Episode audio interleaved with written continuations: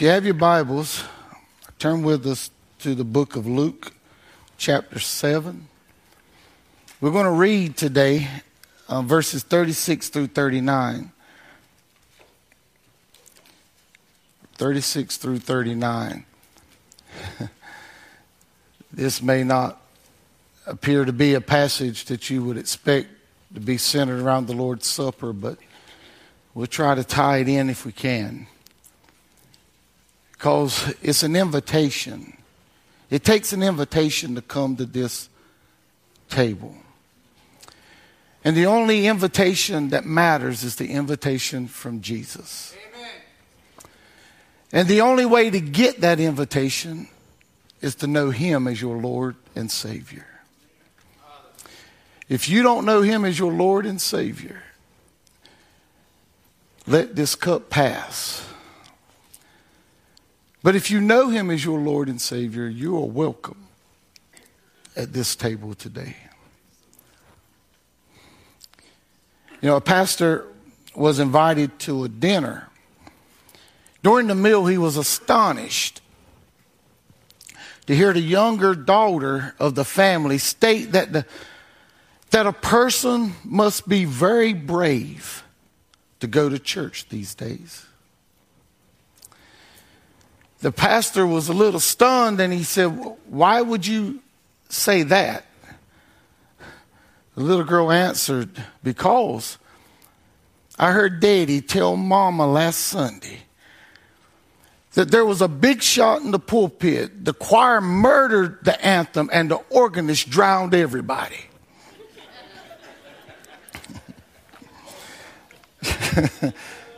if you didn't get that, think about it, you will. Yeah, it'll come to you. you know, she wasn't talking about Reedy Branch because our, our, we have an awesome choir and our musicians are great. But we have to be careful what we invite our children to hear. If we're not careful, they're going to repeat us, and it's going to be an embarrassing situation. when we look at the text today, we do want to focus on the invitation. The Bible tells us in verses 36 through 39 in chapter 7, the Gospel of Luke. Then one of the Pharisees asked him to eat with him. And he went to the Pharisee's house and sat down to eat. And behold, a woman of the city who was a sinner, when she knew that Jesus sat at the table of the Pharisee's house, brought an alabaster flask of fragrant oil and stood at his feet behind him weeping. And she began to wash his feet with her tears and wipe them with her hair of her head. And she kissed his feet and anointed them with the fragrant oil. And when the Pharisee had invited, who had invited him saw this, he spoke himself, spoke to himself, saying, This man, if he were a prophet, he would know who and what manner of woman this is who is touching him, for she is a sinner. This is God's holy word. God, as we thank you for this day, we invite your presence to be strong in this place. God, we pray that knowing that you are already here because there are so many born again believers here, you've told us in your word you'll never leave us, you'll never forsake us. So wherever we are, God, those of us who know you through your Son, you are there. You've promised us in your word that where two or three are gathered together in your name, you would be in the midst. So, God, we're calling upon you today Move and minister upon each and every heart that is here. And God, may you be glorified in everything that we do. God, as you speak to each heart, we're going to trust you for your faithful and true. In Jesus' name we pray. Amen. As we think on this passage, what we know is that a Pharisee by the name of Simon he had invited Jesus to dinner, and now Simon, being a Pharisee, he was more likely to be a wealthy man. We must understand that the hierarchy in the Greco-Roman society, it comprised of the wealthy and certain family structures for anyone who were in leadership positions. This also applied to the Jews as well. So many scholars believe that in that day it was easy to spot a home of someone who was wealthy. Often their homes would have had an open courtyard, and the public would be able to, to stand in that courtyard whenever guests had come to this wealthy person's home. They were able to stand in that courtyard so they could hear the discussions, especially if it was a rabbi, someone who was influential, was in the house. Staying true to himself and to his purpose for coming to earth, Jesus accepted the invitation from this religious leader. We must remember Mark 2 and 17, Jesus says, Those who are well have no need of a physician, but those who are sick, I did not come to call the righteous, but sinners to repentance.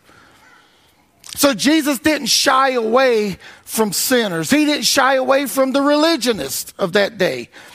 But sadly, too often, the religionists failed to see that they were spiritually sick and they had a real spiritual need. So, as we briefly look into this text, we can see the spiritual problem with this religionist. This Pharisee invited Jesus into his home and he treated Jesus as if Jesus should have been privileged or honored to be invited into this man's home. How do we know that? This man was not hospitable at all to Jesus. He failed to show common courtesies to Jesus as a guest in his home. How do we know? Well, in verses 44 and 46, Jesus says, I entered your house and you gave me no water for my feet. In verse 45, he says, uh, you did not give me a kiss. He says, oh, you gave me no kiss. And in verse 46, he says, and you did not anoint my head with oil. These are common courtesies for any guest that you would have in your home during Jesus' time of walking on the earth. But he didn't get any of these courtesies extended to him. We would say that this man was rude to Jesus. It appears that this man was just filled with pride. Now, the Bible doesn't say just why the man invited Jesus to his home, but it would appear that he wanted the attention of Jesus being there. He understood Jesus had developed a large following and, and he would want, he would want this attention so that he could say, I. Many of us like attention when we can say I. Many of us like the attention when, when that personal pronoun I or me can be used because it puffs us up. It says what we have done. Here, this man was saying, look what I've done. Look what I, look who I had in my house. Jesus of Nazareth has, Nazareth has spent time and he has taught in my house. His spiritual problem was that of pride. Someone once said, for pride is spiritual cancer.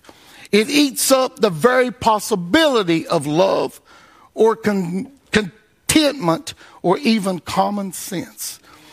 Let me say that again. Pride is spiritual cancer. It eats up the possibility of love or contentment or even common sense. Oh, that's saying a lot about a prideful person, isn't it?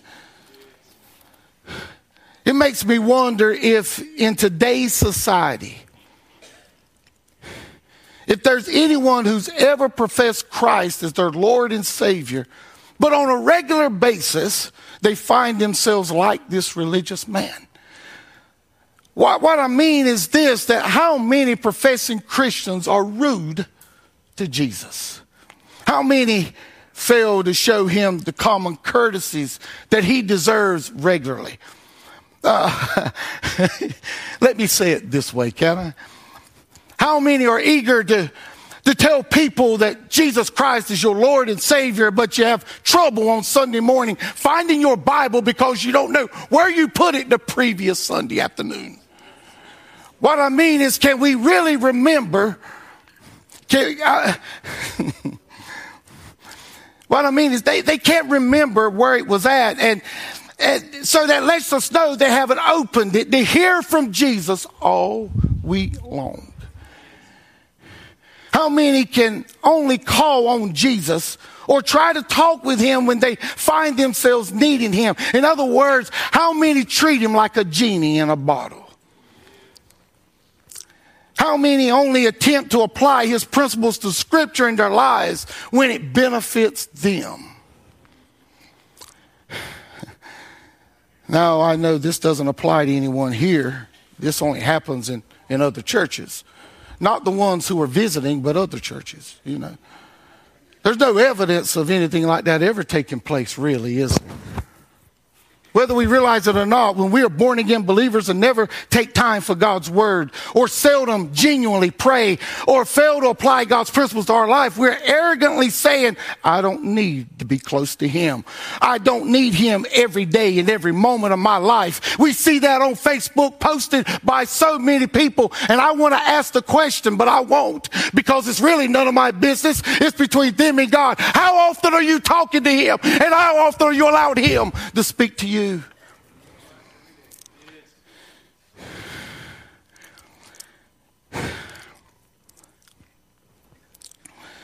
Folks, when when we don't want to be in Bible study, when we don't want to be in Sunday school, when we don't want to be in worship service, when we don't want to be in fellowship with our church family, when we don't want to, we don't want to serve unless the, I'm able to lead and give instructions when it, and, and everyone has to see me. Well, I can't, when I can't follow or be submissive in this life, whether it's a church, whether it's on my job, whether it's in my home, we have to know there's a spiritual problem. And it's sin and it's the sin of pride. But you know, there's good news. There's very good news. Because in this text, what we can clearly see is that we can deal with our spiritual problems. And we see it in the text by noticing the spiritual progress of a repentant sinner.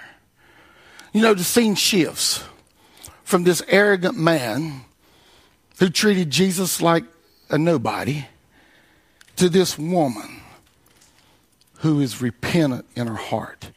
This woman is described as a woman of the city, a sinner. This would indicate that what she was what many of us would call a woman of the night. Oh, I'm, I'm telling my age, Jana. A woman of the night, a prostitute. No, she didn't invite Jesus into her home, but she heard where he would be. And she grabbed what may have been the most the most prized possession or the most expensive possession that she owned. And she went to seeking Jesus. Now we must understand she knew where she was. She knew who and what she was.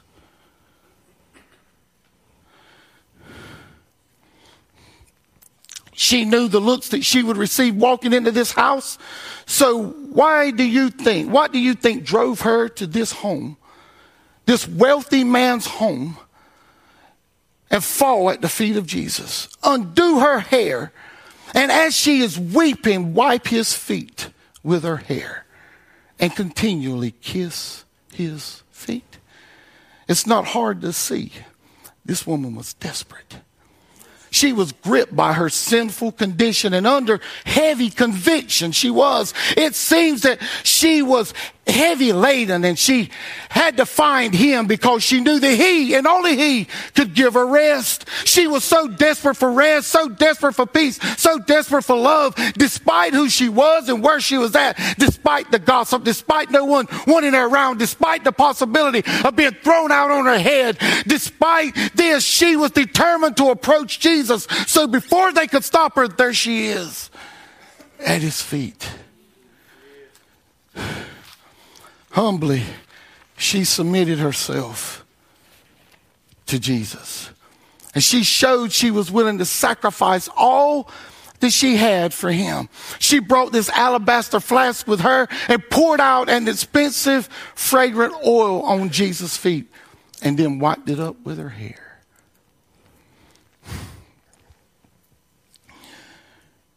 Her display of love and affection, brokenness and devotion, it resulted in Jesus receiving her.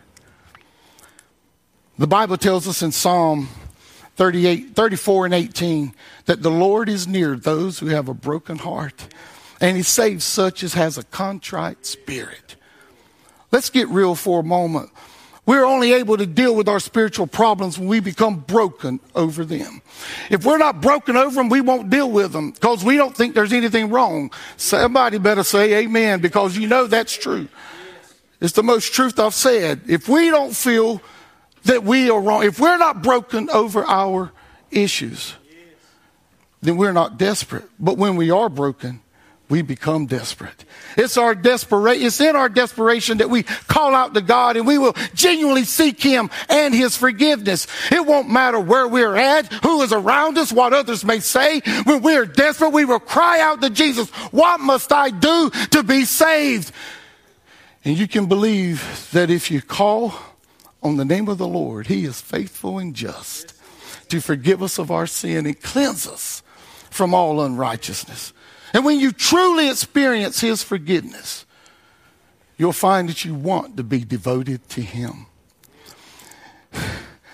It's when you realize who you are and where you're at and what He has done for you and you may ask, well, what has he actually done? Well, he left the splendor of heaven. He came to this sin cursed world. He submitted himself and lived in full obedience to his father. And he gave himself to be beaten, cursed, and crucified for you. He laid down his life and God raised him from the dead. And now he offers this same resurrection power to raise you that raised him from the grave. And when this becomes real to us, we will devote our lives to Him and to His service. Are we in His service?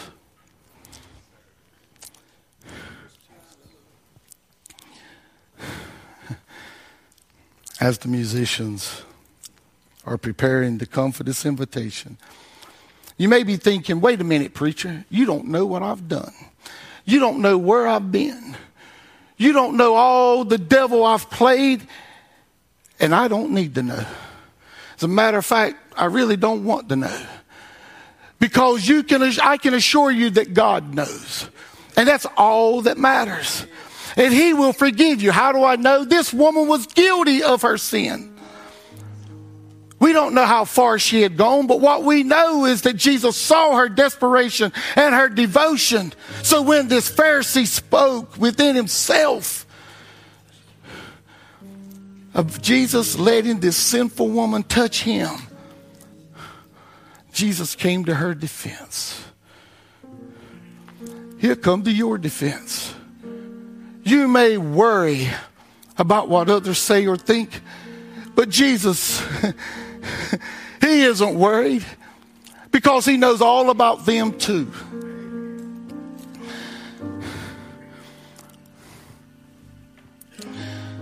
He knew all about this man's selfishness, his self righteousness, and his pride. So Jesus reminded Simon that this woman was hospitable to him. She showed common courtesy to him. For it was this sinful woman who wept and washed his feet. It was this sinful woman who would not cease from kissing his feet. It was this sinful woman who anointed him with this expensive, fragrant oil. He forgave her much, and for it, she loved him much. Listen, if you're ashamed of your life, Listen, He'll change your life around, give you a new life. And I trust you when you experience Him forgiving you much, you'll love Him much. So, what about you today? As every head and every, is bowed and every eye is closed, what about you today? Are you tired and desperate? I want you to know that if you are, Jesus is inviting you to cast your cares upon Him, for He cares for you. And if you receive Him today, He will invite you to this table where you can sup with Him, where He'll sup with you.